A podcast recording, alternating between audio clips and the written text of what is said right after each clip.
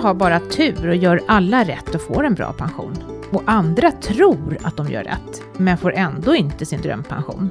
Och det är ju många faktorer som påverkar hur pensionen slutligen blir. Och några av dem är lättare att påverka än andra. Det är ju till exempel svårt att påverka världsekonomin själv.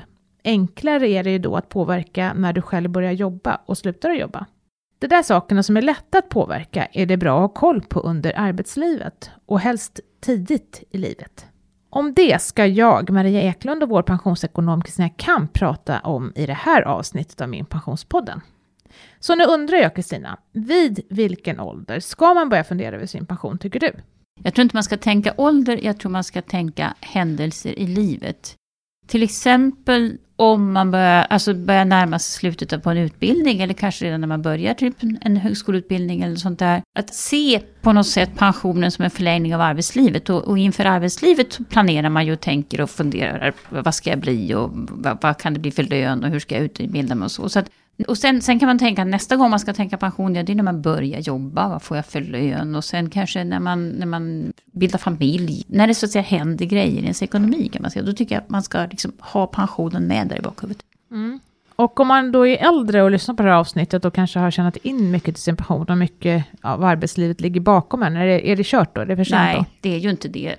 Den absolut, det absolut bästa sättet att, att höja sin pension, oavsett hur gammal eller ung man är, det är ju till exempel att fundera på, kan jag jobba lite längre eller kan jag jobba lite extra som pensionär? Eller, alltså, det finns alltid möjligheter faktiskt. Det finns alltid möjlighet att förbättra mm. ekonomin mm. som pensionär. Det är bra. Men vissa saker är ju då svårare att påverka och andra är enklare. Vilka faktorer tycker du att man ska ha koll på? Du sa ju några, men du kan ta dem igen. Ja, det är väl bra att förstå den enkla saken att man faktiskt tjänar in till sin egen pension.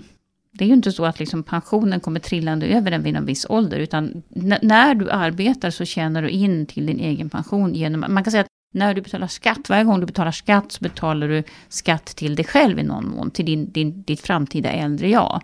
En bra tumregel är egentligen varje hundralapp du tjänar så kommer du också att få 23 000 kronor betalat in till din framtida pension. Det är nästan en fjärdedel. Det är nästan en fjärdedel. Mm. Så det är en ganska enkel koppling. Alltså när jag arbetar och tjänar pengar eller när jag inte arbetar. Allt det där påverkar faktiskt vad jag kommer att få eh, för ekonomi när jag blir gammal. Mm, så att äh, egentligen det du säger så är både lön och heltidsarbete viktigt. Ja, och hur många år du jobbar. Och hur många år jag jobbar. Precis. Och det tycker jag är en tröst till många som tycker liksom att de inte har så mycket bra inkomst och så. Men, men då, de kanske börjar jobba väldigt tidigt. Eh, och då innebär det ju att, att eh, då har man tjänat in pension i ganska många år. Och det uppväger ganska mycket. Man kan säga att om du börjar jobba vid 23 eller om du börjar vid 28 för att du kanske går en utbildning då och, och kommer ut i arbetslivet ordentligt när du är 28 istället för när du är 23, fem år alltså. Mm. Då behöver du faktiskt tjäna 3000 kronor mer i månaden för att uppväga de där åren du inte har jobbat. Eller mm. också får du jobba två år till. Mm. Men du, om vi tar en, en sak i taget nu då. Vi börjar med tjänstepensionen. Hur stor skillnad kan det bli för en som har tjänstepension då jämfört med en som inte har det? Det beror också på hur mycket du tjänar. Nu krånglar vi till det lite grann. Vi säger att det finns ett tak i den allmänna pensionen. Du får alltså inbetalt till den allmänna pensionen. Det vill säga att du deklarerar då upp till 45 000 kronor i månaden. Men sen så får du ingen mer allmän pension. Då får du, om du har tjänstepension, så får du mera inbetalat till tjänstepension istället för att kompensera det där. Och det betyder alltså att har du väldigt hög lön, kanske ja 60-70 000 kronor i månaden, då missar du ju väldigt mycket pengar om du inte har tjänstepension. Så då, att ha tjänstepension då blir kan man säga extra viktigt. Sen kan man också säga att naturligtvis har du låga inkomster så är tjänstepensionen viktig också, men det blir en mindre del av din totala pension.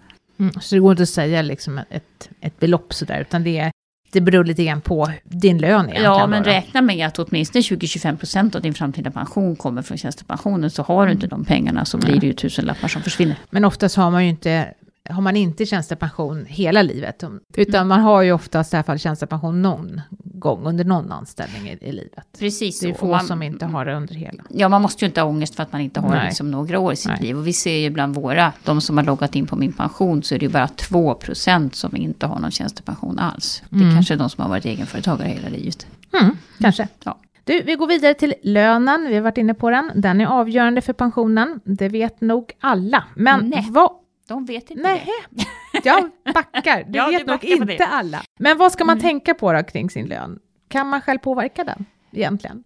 Det blir vad det blir. Mm, ja, det är ju det här som vi brukar tjata om i den här podden, att om man jobbar väldigt många år deltid, så, så dels får man ju med mindre lön liksom för att man jobbar deltid, färre timmar. Sen brukar det också vara så att man inte får riktigt lika stora löneökningar som den som jobbar heltid. Så att eh, då spelar det ju stor roll. Och tänk återigen då, varje hundralapp jag tjänar ger 23 kronor till min framtida pension. Ja, tjänar jag 10 000 kronor mindre, då tappar jag ju pengar. Mm. Så vad ska jag göra för att få högre lön? Haha, jättebra, jättebra fråga. Har vi några bra tips? Nej, men, men eh, om vi ska vara lite allvarliga. Där är det ju bra att utbilda sig naturligtvis. Så vi ska inte säga att man ska inte utbilda sig för då får man lägre pension. Utan man ska utbilda sig, om inte annat för att få fastare mark på arbetsmarknaden överhuvudtaget. Och sen är det ofta så då att har man en utbildning så får man högre lön. Och kan man då undvika att jobba deltid väldigt många år så är det också bra. Däremot så, så är det ju inte alls farligt så att säga att jobba deltid när man har små barn. För att då kompenseras man på många sätt. Och så har vi det här då med att börja jobba tidigt, alltså på riktigt. Och det har du ju sagt att det är viktigt. Ja. Det är inte mycket mer att säga om det, utan Nej. det är viktigt att komma ut. Men samtidigt mm. så får man balansera det då mot att det är bra med en, en, bra utbildning också. Ja, och sen kan man ju faktiskt, jag menar, många jobbar ju på sommaren. Man kanske jobbar lite extra också när man pluggar för att slippa äta nudlar varenda dag också. Så att, eh, och när man då jobbar det där extra så ger ju det faktiskt pensionsrätter det också, även om det kanske inte är lika mycket som när man jobbar heltid. Mm. Men många bäckar små. Mm. Men börja jobba tidigt i alla fall, så tidigt du kan. Mm. Och så var det ju där med deltid, det var vi också inne på. Men det ställer ju till det för många eftersom lönen då blir lägre när man jobbar deltid. Men hur kan man undvika fallgroparna till exempel under småbarnsåren när många vill jobba deltid? Hur ska man tänka? Som sagt, jobba deltid något år. Man har ju barnårsrätter i den allmänna pensionen. Då, då får man den som tjänar minst får lite extra tilldelning till sin allmänna pension om man har barn under fyra år. Och så ska man inte ha tvillingar då för att alla barn under fyra år räknas som en extra pensionsrätt till mm. småbarnsföräldrar. Men jag menar, det är väl inte, det är ju faktiskt fler och fler som försöker att dela på den här småbarnsåren. Alltså man, man är ju oftast, om man är två i en familj, så behöver ju inte bara en gå ner i deltid, utan man kan ju faktiskt försöka dela på det här på något sätt. Mm det är väl ett bra sätt. Och det, det är ju också bra eh, om man blir arbetslös eller sjuk. För att, för att eh, arbets, a-kassan och sjukpenningen, den får man ju på den lön man har haft. Och har man då jobbat deltid så blir det ju väldigt lite pengar. Så det är ett skydd här och nu också faktiskt. Mm. Och sen så är det här att man kan jobba längre då, men det kanske man inte tänker på som ung. Det är någonting man får ta tag i när man, när man blir äldre. Ja, fast där kan man ju också fundera på eh, jag brukar säga att man ska inte jobba för lite, men man ska inte jobba för mycket heller. Du ska inte jobba så mycket så att du är liksom alldeles slut vid 52 och inte orkar mera. Eh, och kanske man också ska fundera på att ha ett roligt jobb. Och, eller ha ett jobb som Alltså om man tänker sig att vi ska jobba 45 år för att få en schysst pension. 45 år är ju hur många år som helst. Så kanske man också ska tänka som ung att jag måste ju inte ha samma jobb hela livet. De flesta har ju faktiskt inte det. Man byter jobb. Och då kan man också tänka när man tänker på sin utbildning att jag kanske ska ha en utbildning som gör att jag kan vara lite flexibel. Att jag kan liksom ha olika typer av jobb. Jag måste liksom inte vara nischad på bara en grej. Och kanske är det, alltså jag skulle säga att det är minst lika viktigt att ha ett jobb som du trivs på och när du kan tänka dig att jobba länge och där du är önskvärd, skulle jag vilja säga också, när du blir äldre, än att ha ett jobb där du tjänar väldigt mycket pengar, men där liksom efter 40 så, så är du ointressant på arbetsmarknaden. Mm. Så måste man nog också tänka, tycker jag. Ja, det är sant. Så det är egentligen då fem stycken saker som eh, påverkar pensionen mer. Eh, och det är lönen, det är heltidsarbete, det är tjänstepension, det är när du börjar jobba och det är när du slutar jobba. Mm. Och allt det här har vi då samlat i ett verktyg som heter Min pensionär. Och den ligger på en sida som heter Min pension för unga på Min pension. Varför tog vi fram det här verktyget, Kristina? Vi har ju bra verktyg för de som är mitt i livet, när du verkligen har börjat jobba. Du har den här lönen som du kommer att ha med lite löneförhöjningar. Alltså du har ett fast jobb och där tänker du vara några år. Då kan man lätt både se vad man har tjänat in till sin pension hittills och så kan man göra en prognos. Vad blir det om jag fortsätter jobba som jag jobbar nu? Vad får jag för pension? Men när man är ung och pluggar så gör man då, då får man visserligen se vad man har tjänat in. Men det brukar inte vara så mycket pengar. Men ska man då göra en prognos och titta framåt och så har man en lön som är liksom noll kronor. Då blir ju prognosen inte så bra.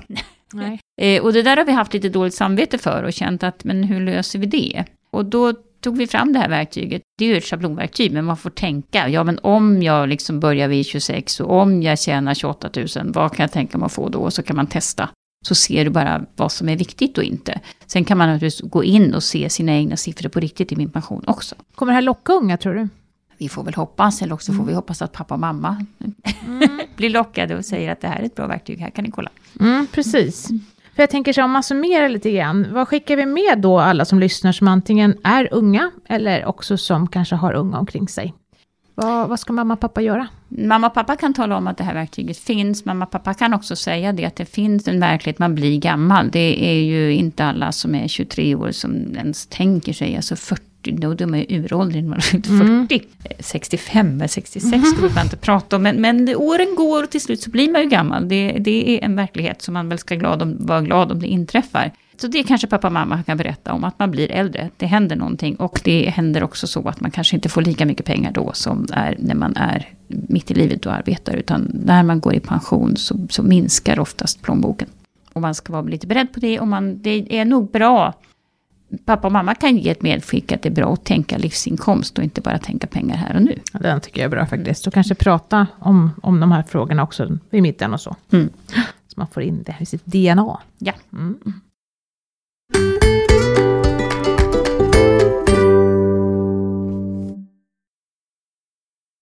Vi har fått en fråga från en lyssnare. Han har en ordinär inkomst, ungefär 35 000 kronor i månaden. Han har hört att man kan avsätta sin premiepension till sin partner och undrar vad som händer med pengarna om partnern dör. Ja. Får han tillbaka pengarna då? Svar nej. eh, vi kan väl börja från början och tala om vad det här är för någonting. Premiepensioner, alltså PPM-pengarna, det är ju en del av den allmänna pensionen då. Det här som man kan sätta i fonder, välja själv eller ta, lägga dem i soffan. Soffliga fonden. Och det här är faktiskt den enda pension som man faktiskt kan ge bort till sin make, maka eller registrerad partner. Inte till sambo. Inte till någon moster i Säffle, utan det är bara de som är gifta som kan ge till varandra. Men om man är registrerad partner också? Ja. Så går det. Mm. ja. Mm. Fast nu kan även registrerade partner gifta sig, men det är liksom om jo, man vidhåller med att vara registrerad partner, så de är inbegripna i detta. Yep. Eh, och du ger inte bort en klumpsumma då när man är 65 eller 66, utan det här gör man på framtida inkomster. Så att om jag kommer att tjäna pengar nästa år så kommer jag få 12 000 kronor till till min premiepension. Då kan jag tala om för Pensionsmyndigheten att jag vill att min make, maka, registrerad partner ska ha de här pengarna istället. Och då överförs det och du blir går miste om pengarna och din fru eller man får de här pengarna istället. Och så är det så tills ni skiljer er eller till ni talar om för Pensionsmyndigheten att nu vill vi inte föra över de här pengarna längre. Men det finns två nackdelar. Dels att det faktiskt eh, kostar en liten avgift på 6% alltså 600 kronor om man ger bort 10 000 kronor per år. Och den här avgiften det beror då på att man så att säga fördelar risken. Det vill säga risken är att man kommer att betala ut de här pengarna en längre tid. Helt enkelt. Och då ska vi andra sparare inte behöva förlora på det. Eh, så det är ett skäl. Det andra som jag tycker knyter an till frågan här. Vad händer om min partner eller min fru dör? Ja, då är det inte så att man får tillbaka de här pengarna. Utan då går ju de här pengarna till kollektivet.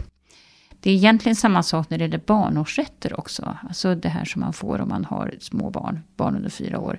Eh, då är ju den som tjänar minst pengar som får de här barnårsrätterna. Men det är ju så att om den här partnern dör, dör, den som har fått barnårsrätten dör, så försvinner ju barnårsrätterna också. Det är inte mm. så att den som är kvar får tillbaka barnårsrätterna. Mm. Den här mannen, han eh, tjänar ju då 35 000 kronor ungefär i månaden. Hur mycket förlorar, alltså är det, är det värt? Ska man, går det någon gräns när man kanske ska tänka de här termerna? Eller? De flesta som ger bort sin premiepension på det här sättet, det är oftast män som har en väsentligt högre inkomst som kommer upp i sådana här marginalskattenivåer så de får betala statlig skatt även när de blir pensionärer. Alltså man får en pension på kanske 50 000. Det är inte för många förunnat, men de finns. Mm. Eh, då kan det möjligen finnas ett skattemässigt skäl att ha ge bort sin premiepension till sin fru som kanske då bara har 30 procent mm. i skatt. Mm. Eh, så att där, det är liksom den ekonomiska fördel jag kan se för det här hushållet som liksom lever kvar och lever med varandra fortfarande.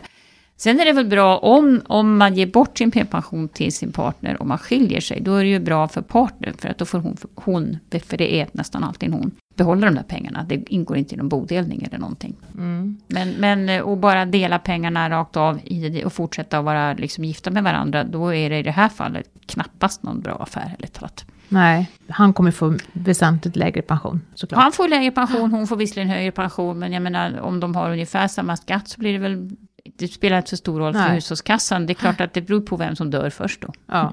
ja. Men det är svårt att veta. Man får göra en kalkyl på det helt enkelt. Ja. Mm. Ja, inget mer att tillägga kring Inget mer att tillägga Nej, där? nej, nej. Då tackar vi dig för att du har lyssnat på Min Pensionspodden idag, när vi har pratat om varför det är viktigt att redan som ung ta reda på vad som påverkar pensionen. I programmet deltog Kristina Kamp och så jag, Maria Eklund. Min Pensionspodden produceras av Min Pension, som är en oberoende tjänst i samarbete mellan staten och pensionsbolagen. Och den här tjänsten ger dig då koll på hela din pension. Fler spännande avsnitt hittar du där poddar finns. Nya avsnitt släpper vi varannan fredag. Frågor som du vill att vi tar upp i kommande program skickar du via mejl till podd.minpension.se. Jag hoppas att vi snart hörs igen. Var rädd om dig och din pension till dess. Hej! Hej då!